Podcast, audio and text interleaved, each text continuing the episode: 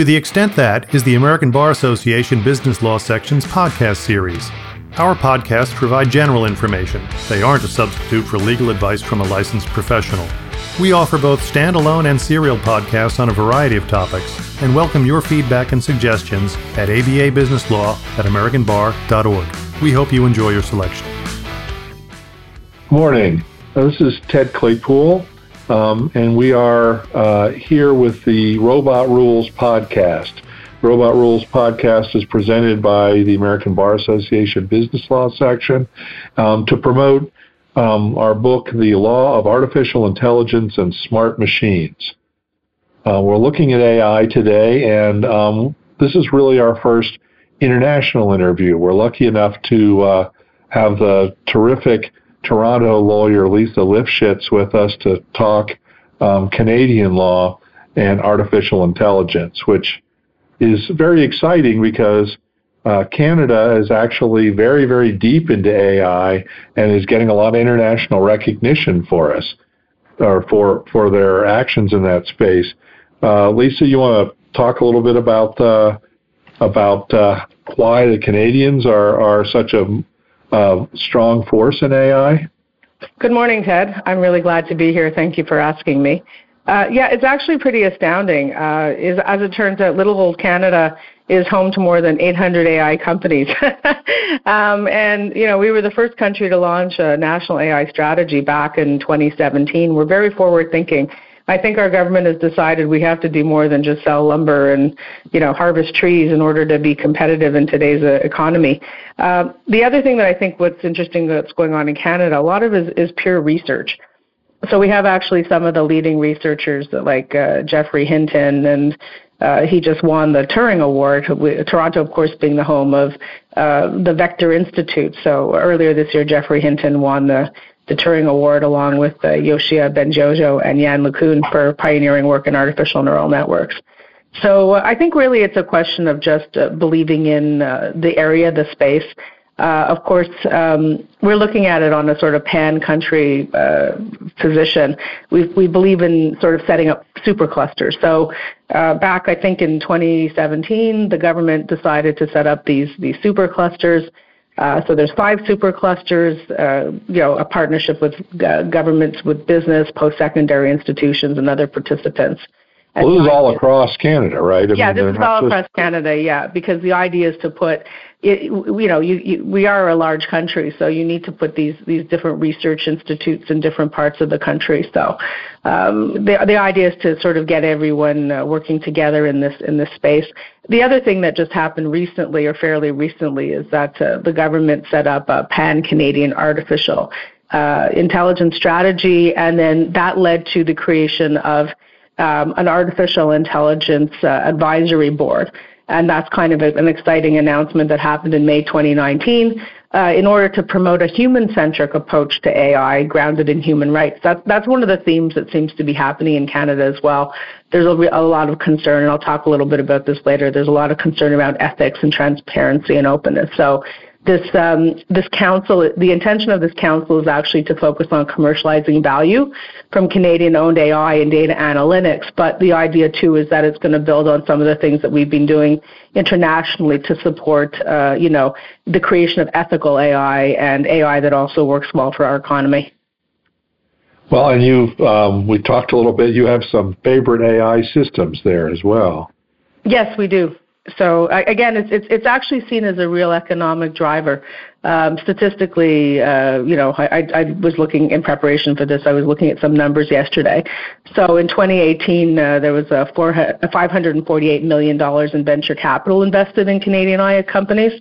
Um, and also, we see this as an opportunity for jobs, right? Because you know, uh, job opportunities grew nearly 500 percent for example, between June 2015 and June 2017. So, you know, for us, that's that's those are big numbers. so, you know, again, oh, for anybody, those are big numbers. Yeah, exactly. So, what's what's very interesting is sort of tremendous amounts of homegrown, you know, research and, and all that. Now, I will say one other thing though. So, you know, this is very Canadian paradox, right? At the same time that we're these brilliant researchers and, you know, leading pioneers, uh, when it comes to actually adopting it, we're actually fair at this time. We're actually somewhat stagnant, and uh, essentially it, the actual adoption by Canadian entities has been slow. So only something like 16 to 18 percent of businesses have reported using AI here. And, uh, and I found another interesting statistic. Uh, less than, well, 68% of Canadian companies have deployed it. Only 31% of those adopters said their implementation was a success, compared to 59% in India, 58% in Germany, and 55% in China. So, so even when we do adopt it, we tend to be a little crabby about it. Um, well, I would I would suggest that you're uh, you you tend to um, be more realistic and and uh, less uh, boastful about what you've done. Um, yeah, I think I think that other people. Canadian conservatism as well. I think there is a lot of concern around some of the, you know, we'll touch on this, uh, you know, in this conversation. There's a lot of concern around uh, bias and, uh, you know, lack of transparency and the usual sorts of things that folks are concerned about with respect to the implementation of any new system, right? Um, you know, the, the it's, it's issues relating to a lack of trust or lack of awareness and uh, potentially concerns around how to scale as well. But I mean, like anything else, uh, time will tell, and I have no doubt that we will be catching up at some point. Well, and it's very early uh, at this Correct. stage. Correct. I mean, from a business standpoint, there are a number of businesses that are beginning to wrap um, AI uh, systems and AI features in various other systems into their business, but many of them, I think, don't even know that they're doing it. That's correct. I mean, you know, and, and certainly some of the pioneers. I mean, we, you know, we have Blue J Legal, which has certainly been a, a, a legal innovator in this space. And there's other other companies. I'm not going to start naming names, but in any event, you know, we we do we do believe in this area. Where and the government. This is again very Canadian. The government is going to be inve- continuing to invest tremendous amounts of money and time in it, and working with various academic institutions, particularly uh, University of Toronto, University of Montreal, uh, and some of them out west, just to name a few. So I think the future is very bright in this area. Looks like it. Well, and then another thing that Canada is well known for is um, is having fairly um, uh, uh, intense or well thought out privacy laws. And that's certainly an area that I think people are concerned about is the intersection of AI and privacy. Uh, how is that being addressed in Canada right now? Well, it's it's funny you say that, and uh, and thank you as a nice segue. I would argue that our, and this is, you know, my opinion is not particularly unusual in this regard. Um, our privacy laws, frankly, uh, have been getting saggy, if you want to use that term.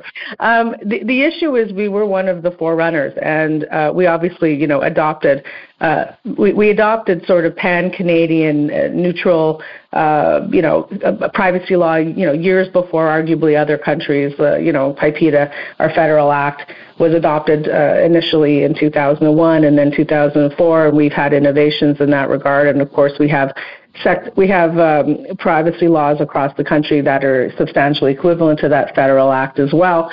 But the challenge is they've not kept up with sort of uh, current technologies and, you know, basically we all know that. So, as you probably are aware, we've just had a federal election. And uh, oh, I've heard. our newly elected minority government um, has confirmed that you know the you know, the reform of privacy law is certainly something that they plan on doing. Uh, even just before the election, um, Prime Minister Trudeau announced that uh, there was going to be a new digital charter and Ottawa was proposing extensive changes to the to PIPEDA, the Personal Information Protection and Electronic, Documents Act, in recognition that uh, you know things need to be looked at again. Um, one of the concerns, of course, there's been a tremendous amount of pressure put on all nations, including the U.S., in respect of uh, the privacy changes that have occurred, uh, caused by the Europe, adoption of the European uh, General Data Protection Regulation, the GDPR. So we like to say our federal privacy commissioner has GDPR envy. And uh, he has certainly been agitating for stronger powers to investigate and audit companies and increase the range of fines that can be imposed for violating the law, right? But, but the challenge of, of our law is that traditionally our privacy laws have been consent based And as a result, some of those issues uh, are more difficult in connection with AI systems where, you know, sometimes consent is not, in fact, very often consent has not been obtained in order to get the data to train systems, et cetera, et cetera. So yes, at the same, while we do have a number of uh, privacy laws on the books that you would think uh, pertain in these ways, and they, they certainly do, I would argue that they're a little bit uh, creaky in terms of um, the, the current situation at hand? Well, um, there are some specific aspects um, to, to, to being um, uh, consent based, like the mandatory notification rules that um, that, that, that are going to affect some AI companies or, or companies that are using AI. Absolutely, and uh, and uh, we actually uh, finally have mandatory mandatory data breach notification uh, rules in place. Unfortunately, it took a while for them to come into force. Amendments were made to PIPEDA back in 2015, but they only came into force last year. And uh, in, from my perspective, that was a very positive development because, as one of my clients likes to say, it keeps the honest honest. right. Um, in, in, in, in the past, uh, you know, effectively the only province that had uh, mandatory data breach notification requirements was Alberta. So unless um, a Canadian's personal information happened to, you know, be, t- be touched in, in Alberta or involved the PI personal information, not personally identifiable information, by the way, as we like to call it in Canada. Um, unless there was a, a, connection to a real direct connection to Alberta, there was no obligation to actually report the uh, the breach of, uh, of, of, the data breach to any supervisory authority or any individual, right? Um, but as a result of the recent amendments to PIPEDA, uh, now obligations include uh, if there's a real risk of substantial harm or real risk of significant harm, that's the actual term, obligations to report to both individuals, uh, the supervisory authority, the federal privacy commissioner, as well as a uniquely Canadian twist, which is uh, reporting to any third party institution that may have an ability to help mitigate the impact of the breach of security safeguards. Now, that's interesting. Well, let, let me ask a specific AI question.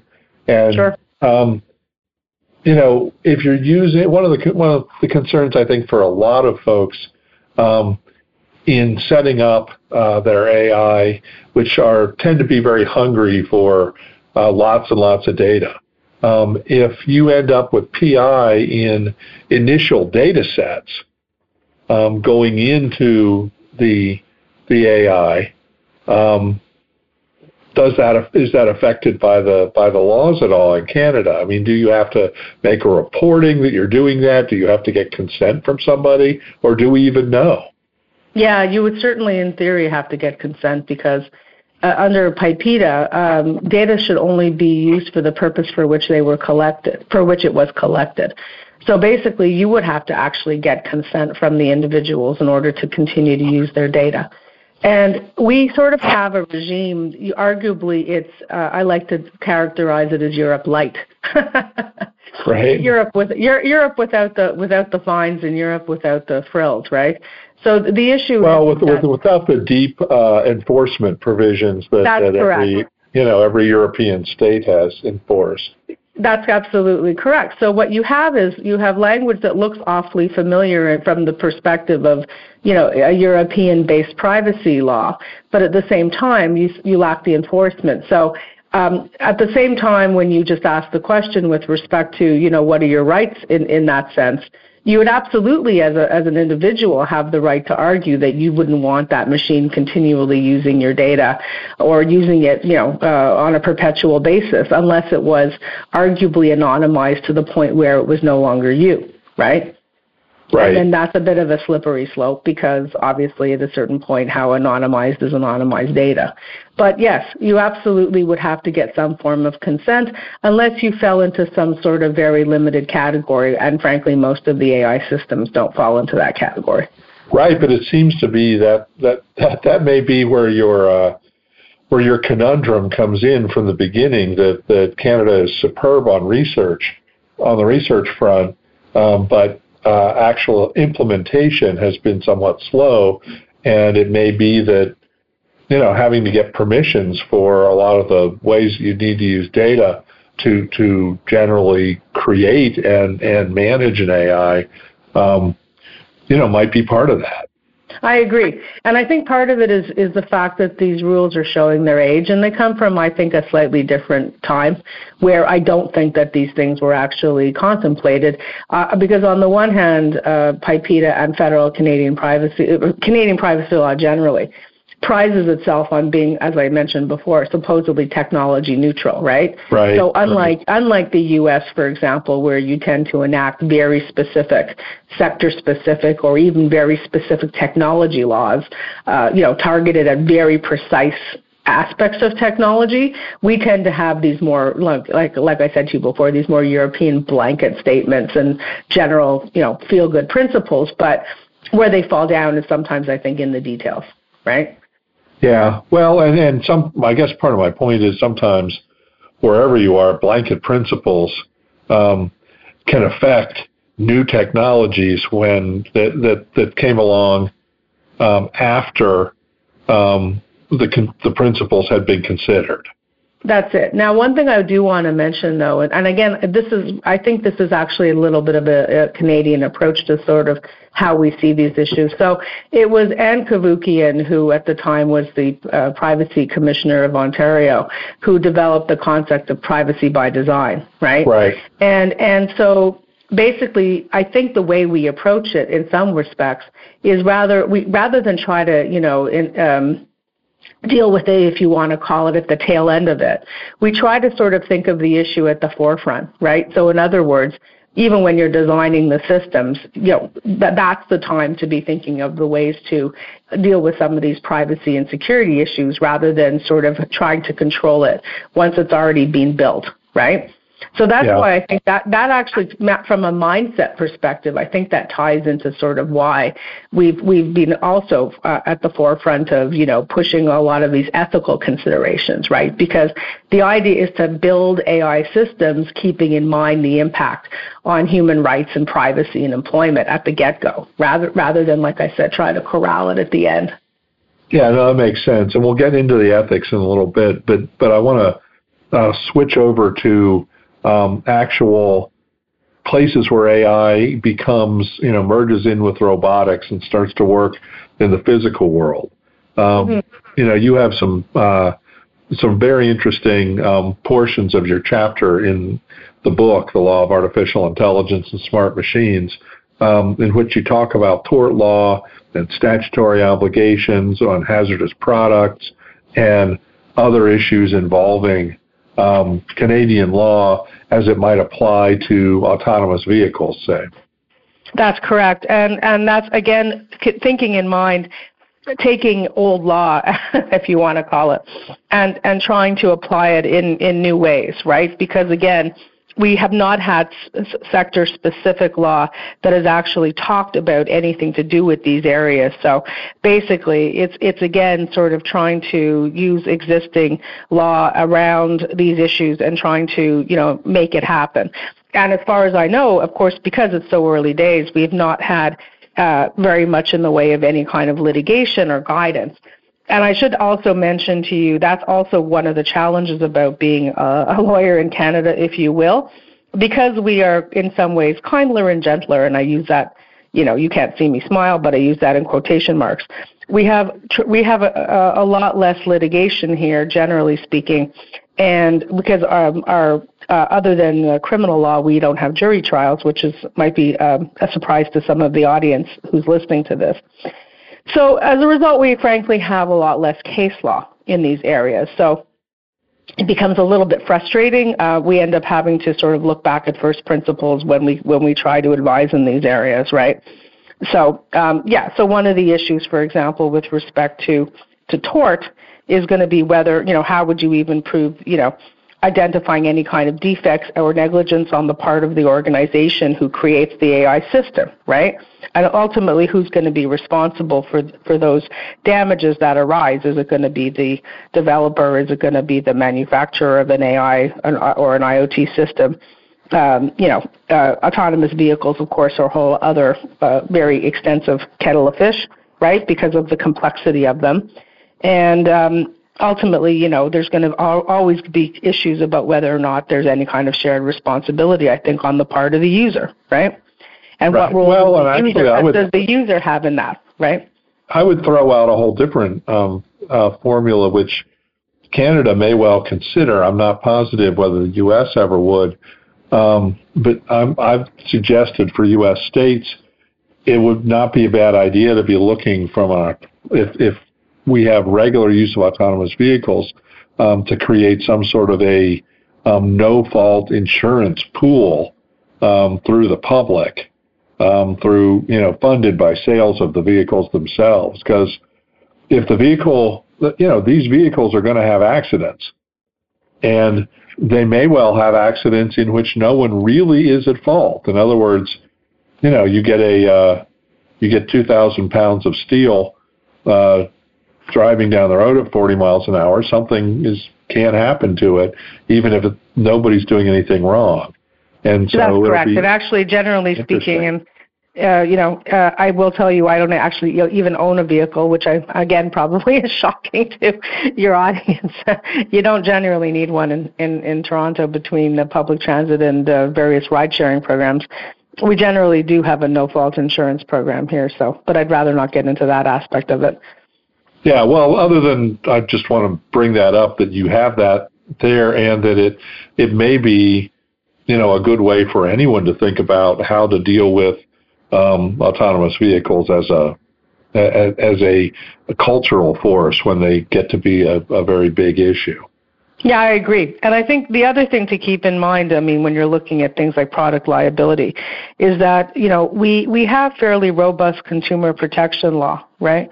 So there, you know, there are just as much as you try to disclaim these things, there are these implied warranties of, you know, fitness for a particular purpose and various other things in contracts.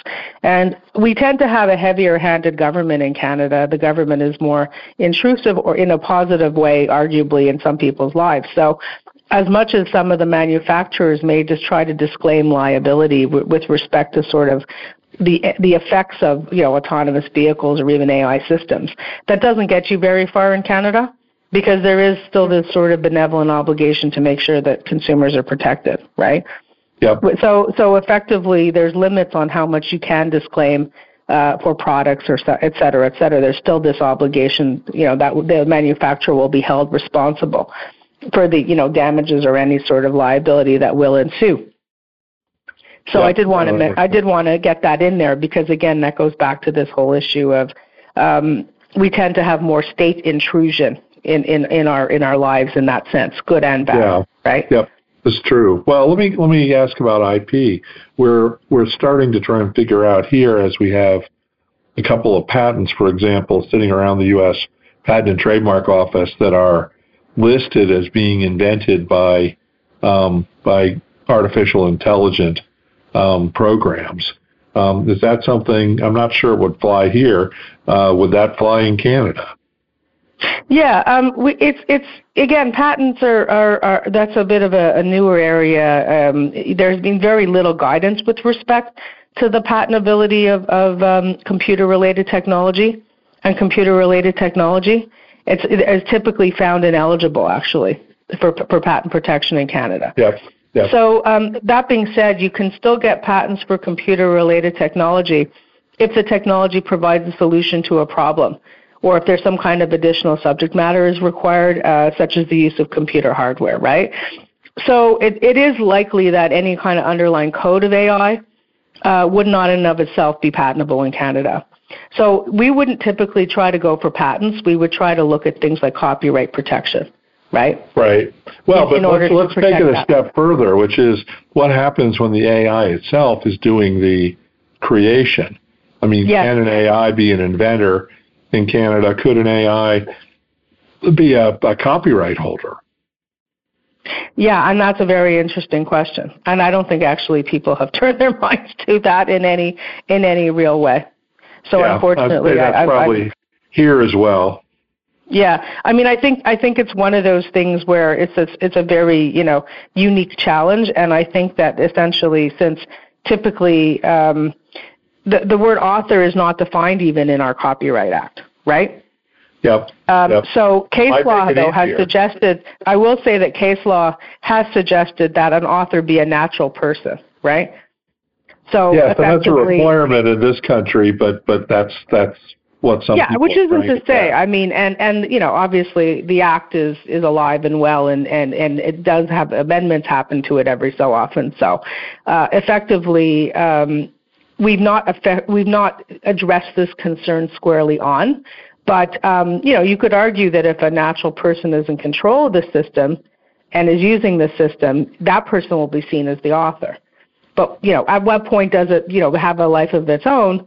Then that becomes a harder question, right? Right. Well, and and both U.S. and Canada obviously have uh, corporate laws, so you know it's possible that that an AI working on behalf of a corporation, That's um, correct.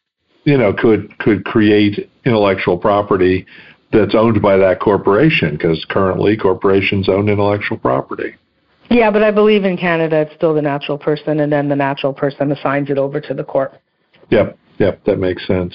Um, well, let's let's get into the um, portion you hit earlier, which is that um, Canada tends to um, look very carefully at the ethics of almost every situation coming forward, um, and AI is no um, is is no exception to that rule. I know that in the book you discuss uh, several different things, but but certainly the Montreal Declaration, which included 10 principles for ethical use of AI. Could you tell us a little bit about that? Yeah, I'm actually rather proud of that, mainly because I'm originally born in Quebec and and emanated from the uh, from the University of Montreal. Quebecois. Um, yes, exactly.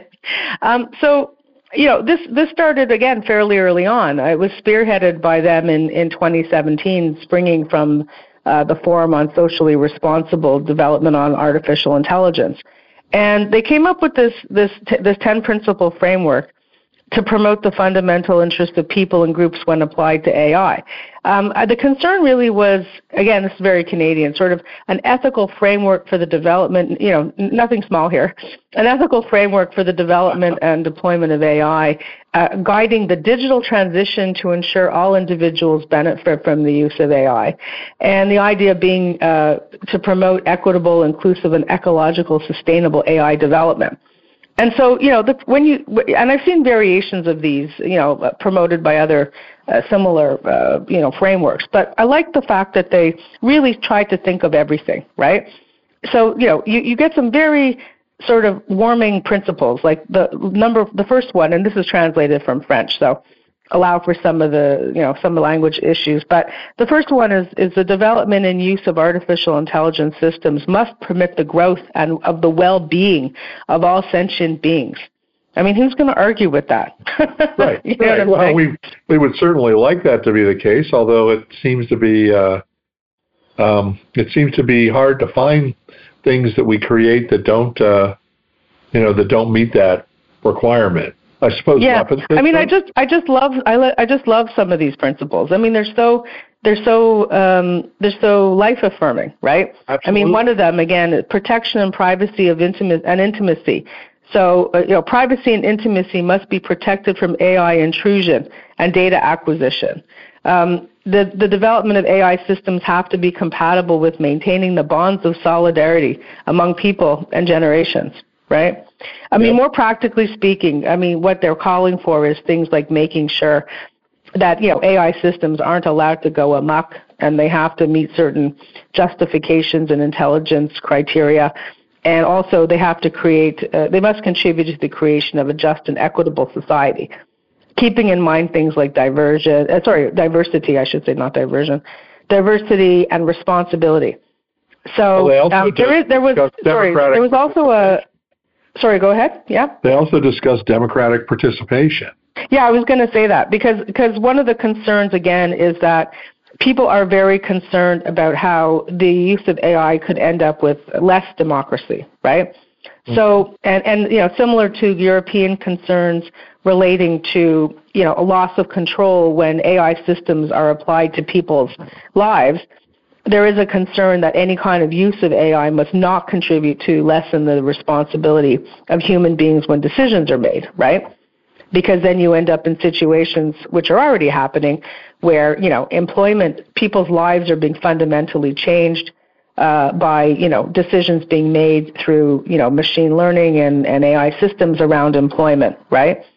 Yeah. Um, I should also mention that in addition to the Montreal Declaration, um, Canada also was an early signer to the Global Declaration on uh, Ethics and Data Protection and Artificial Intelligence in 2018. And that was focused on concerns relating to bias in machine learning um, and discrimination. Yeah, that seems a little more practical than, uh, yeah, than that, the yeah, Montreal, the Montreal. Declaration. Yeah, I agree.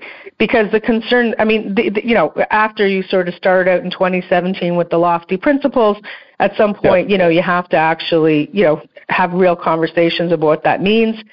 And um, Yeah, and, and Lisa, I am not. I'm not uh, diminishing the lofty principles. I'm just saying that, that, that because I agree with you. I mean, I think if you're going to do this, you you need to start by identifying whatever principles, lofty or otherwise, that you think that that we should be reaching toward. Um, yeah, and, and, and keep in mind more- too that that the the declaration emanated from um, the University of Montreal, Oh, whereas you the uh, the um, you know the the uh, the the the, art, the data the Declaration on Ethics and Data Protection on Artificial Intelligence was actually adopted by you know the um, the 40th International Conference of Data Protection and the Privacy Commissioners, right? So Right, these are the these are the folks that are charged with actually you know taking these principles and providing in theory at least meaningful guidance right and Yeah, and they ha- they're the ones at the front line having to deal with irate companies and and you know individuals trying to understand their rights in the context of a changing environment right, so but they get into stuff like transparency. Exactly. um, yeah, I was going to say. So these these are the folks that are saying, you know, to, they're creating guiding principles that are a lot more grounded and saying things like, you know, all AI and machine learning technologies have to be designed in accordance with fairness, right? Right. And any data collected for use is has to be used in a way that was not incompatible with the original purpose for their collection, which, you know, back to what I said earlier, starts to sound awfully like, you know, your your guiding principles of, of Canadian federal and provincial privacy laws, right? Right.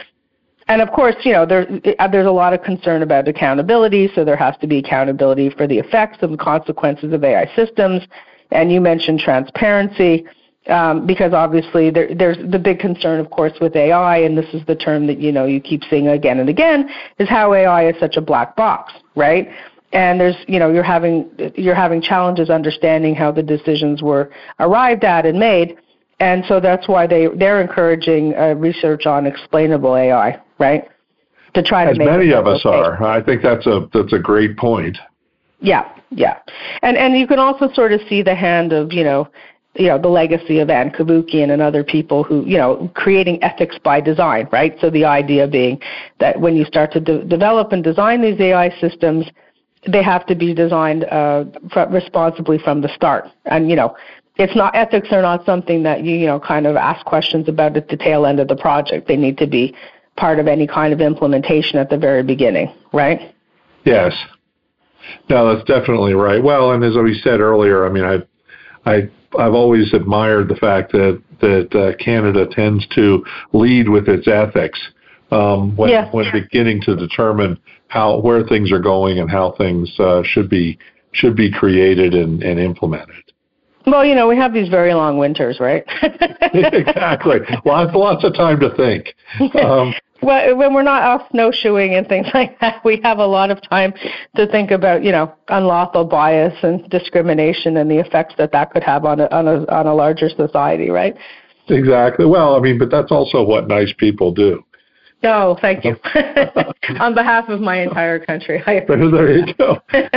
um, well, let's let's get uh, let's get into our final question here, which uh, we we've been asking everybody in the in the series, um, which is what what is your favorite um, depiction of artificial intelligence in the media? What what is it you've liked to have seen? Yeah, well, maybe it's because I, you know, we only have sunlight for half the year, right? Uh, I tend to favor uh, dystopian uh, AI systems, right? So, of course, you know, uh, I, I adore anything to do with the term, Terminators, right?